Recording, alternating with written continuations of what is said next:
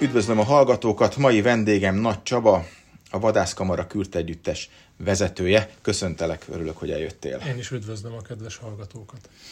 Márciusi lapszámunkban Kókai Marci kollégámat próbáljátok meg valamilyen szinten ö, megtanítani, vagy bevonni a, a kürtölés tudományába. És ö, valójában mennyi idő és milyen áldozatok szükségesek ahhoz, hogy egy teljesen amatőr ö, vadász ember megtanuljon kürtölni, ha kellő akarat megvan hozzá? Igen. Eltekintve attól a pár különlegesen Isten adta tehetségtől, akiknek valamiért nagyon magától értetődő ez a dolog, hogyha van egy segítő szakképzett tanár, mondjuk úgy, aki...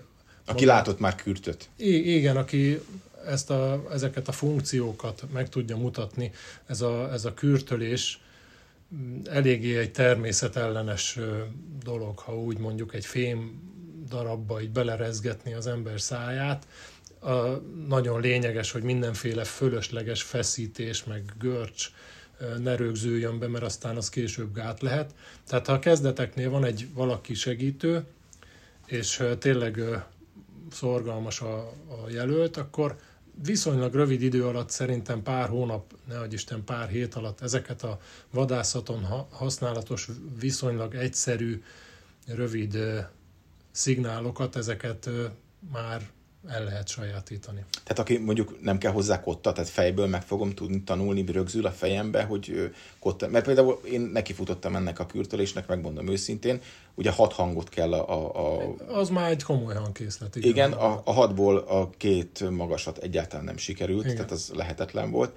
Viszont ha még arra gondoltam, hogy ezeket sikerül megfújnom, utána még összerakni azt kotta nélkül, Igen. bár nem tudok kottát olvasni, így is működik a dolog? Abszolút működik. A kotta nem feltétel, nagyon nagy segítség. A, könnyíti, gyorsíti a tanulási, tanul, gyorsítja a tanulási folyamatot, de kottaolvasás nélkül is ugye az ember ha fül után meg tudja ezeket tanulni, vagy ha egy más kürtös hallgatja, vagy ha egy, akár telefonra, egy, egy lemezen ezek már eléggé hozzáférhetők, vagy a hanghordozókon. Tehát úgy is az ember sokszor meghallgatja, utánozza, és a kottaolvasás az csak egy ilyen nagyon jó mankó. Nem, nem alapfeltétele ennek a dolognak. De azért a gyakorlás nagyon-nagyon fontos. Tehát, hogyha belegondolok mondjuk a bármelyik kürcignára, azért az nem egy rövid darab, mégiscsak Igen. rövid, de nem olyan rövid, azért Igen. ott nagyon-nagyon oda kell figyelni. Hát ezt mondjuk nem árt, ha az embernek van némi ritmusérzéke, meg egy kis zenei hallása, az, az nem hátrány. De hát ez a kürtölés, meg a részforság egy kicsit egy sporttevékenységhez hasonlítható olyan szempontból, hogy gyakorlatilag az ember ajak izmai dolgoznak, és a légzés is egy erőltetett légzés. Tehát ez is előszörre akár még meg is szédülhet, vagy eleinte az ember ettől, a, ettől az erőltetett, intenzívebb fújtatástól. De hát ezt is megszokja az ember. El is lehet fáradni benne? Na, abszolút, minden nap elfáradok. Az a jó, gyakorlatilag attól fejlődik a, a játékos, hogyha ezeket az izmokat jól megdolgozhatja.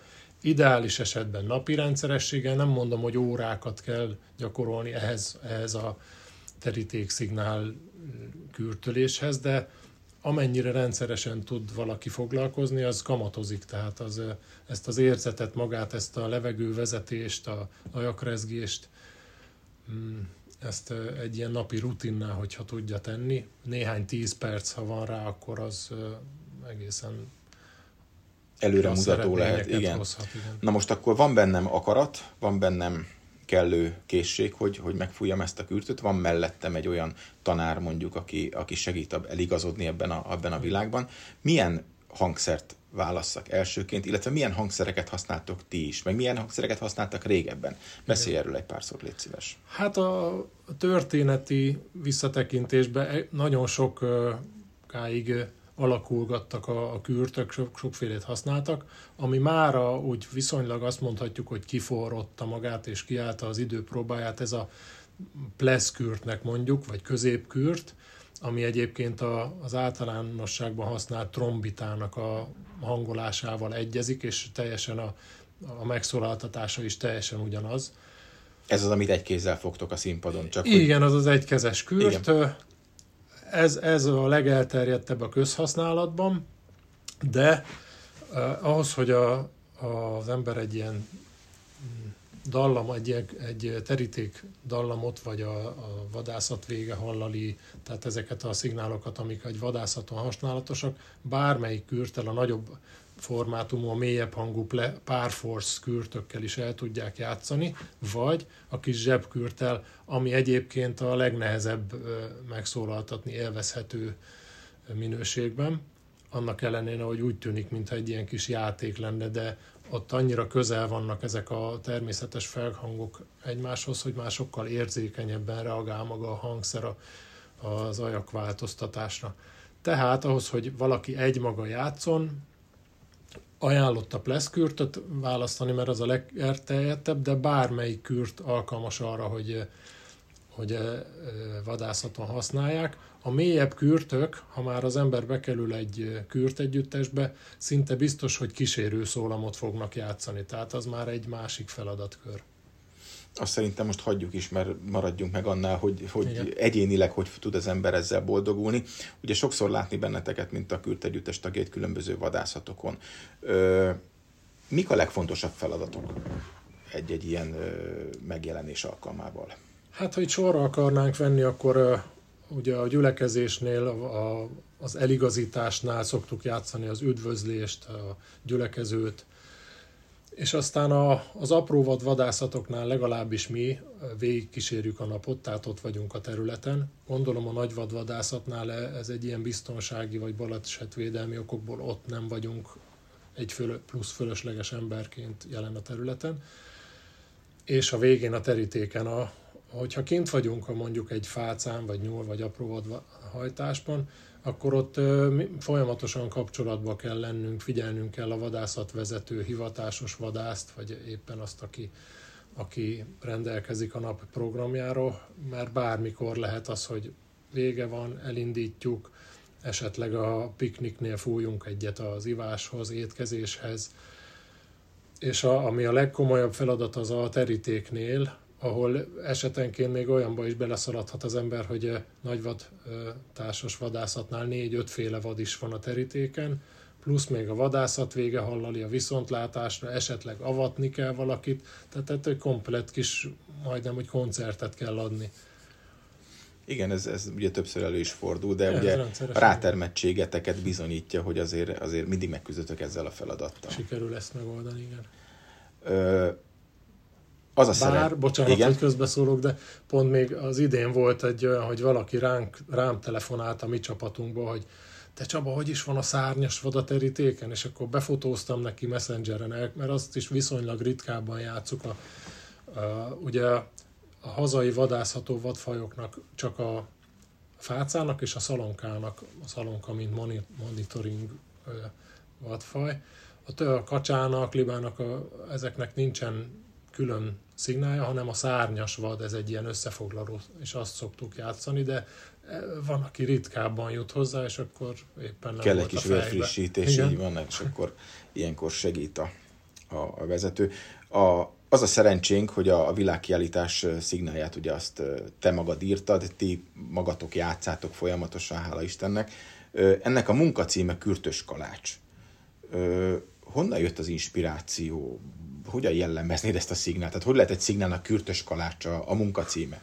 Hát ha a címre gondolsz, akkor az így magától jött egyszerűen a, vadásznapoknak, meg egyéb rendezvényeknek is eléggé fix résztvevője a kürtös kalács, ami egy szerintem egy nagyon finom, különösen frissen illatos csemege. És ez a, ez a kis kürt darab is valahogy olyanra sikeredett, hogy ilyen jó, egy ilyen jó hangulatú, ugyan a, a kürtös tradíciókat arra alapozandó, de egy sajátos, eléggé meg, megismerhető ritmusvilága van. Szerintem egy ilyen közönségbarát, viszonylag könnyen emészthető csemege, mondja, ha szabad ezt mondani. És a vadásznapoknak pedig a, a gyerekeimnek a kedvenc csemegéje. Kedvenc csemegéje volt nyugodtan. a kürtös kalács, úgyhogy ez így magától, ez egy ilyen kis szikra volt, hogy hát ez, ez egy, ezt a poén nem szabadna kihagyni. És hogy született maga a mű? Erről tudsz egy pár szót mondani? Vagy egyszerűen csak leültél, leírtad, és kész Hát volt? majdnem így, igen, majdnem így. A, egyszer csak így kibukkant egy ilyen motivum. Ezek, hát nem tudom, nem tartom magam zeneszerzőnek, de vagy gyakorlás közben, vagy esetleg futás közben ilyen motivumok előbukkannak, és akkor azon így az ember farigcsál, alakítgatja, megszületett a darabnak az első fele viszonylag hamar, azt a többieknek megmutattam, eléggé tetszett, és biztattak arra, hogy használjam a, a, a mély kürtnek, a párforce kürtöknek a mi csapatunkban van egy darab váltóventil, ami a több hang eljátszását tehet, teszi lehetővé, tehát így színesebb a, a maga a, hang, a hangkép, hangzásvilág.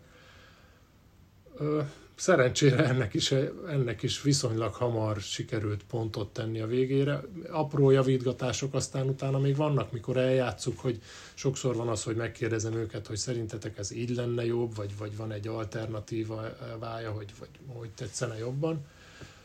De ez így összeállt, aztán pont emiatt a második fele miatt, amiben szerepel ez a váltóventil, az, hogy a többi csapat is tudja ezt a világkiállításon játszani, akiknek esetleg nincsen, nincsen ilyen váltóventiles hang, hangszere, készült egy olyan verzió, amit mindenki játszhat, és ez el is terjedt így országszerte. Reméljük a kürtölés is egyre jobban el fog terjedni, hiszen számos terítéknél már találkozhatunk kürdössel, ami nagyon jó, hiszen emeli a, a vadászatnak a színvonalát. Köszönöm szépen, hogy befáradtál hozzánk. Én köszönöm és a meghívást. Minden jót.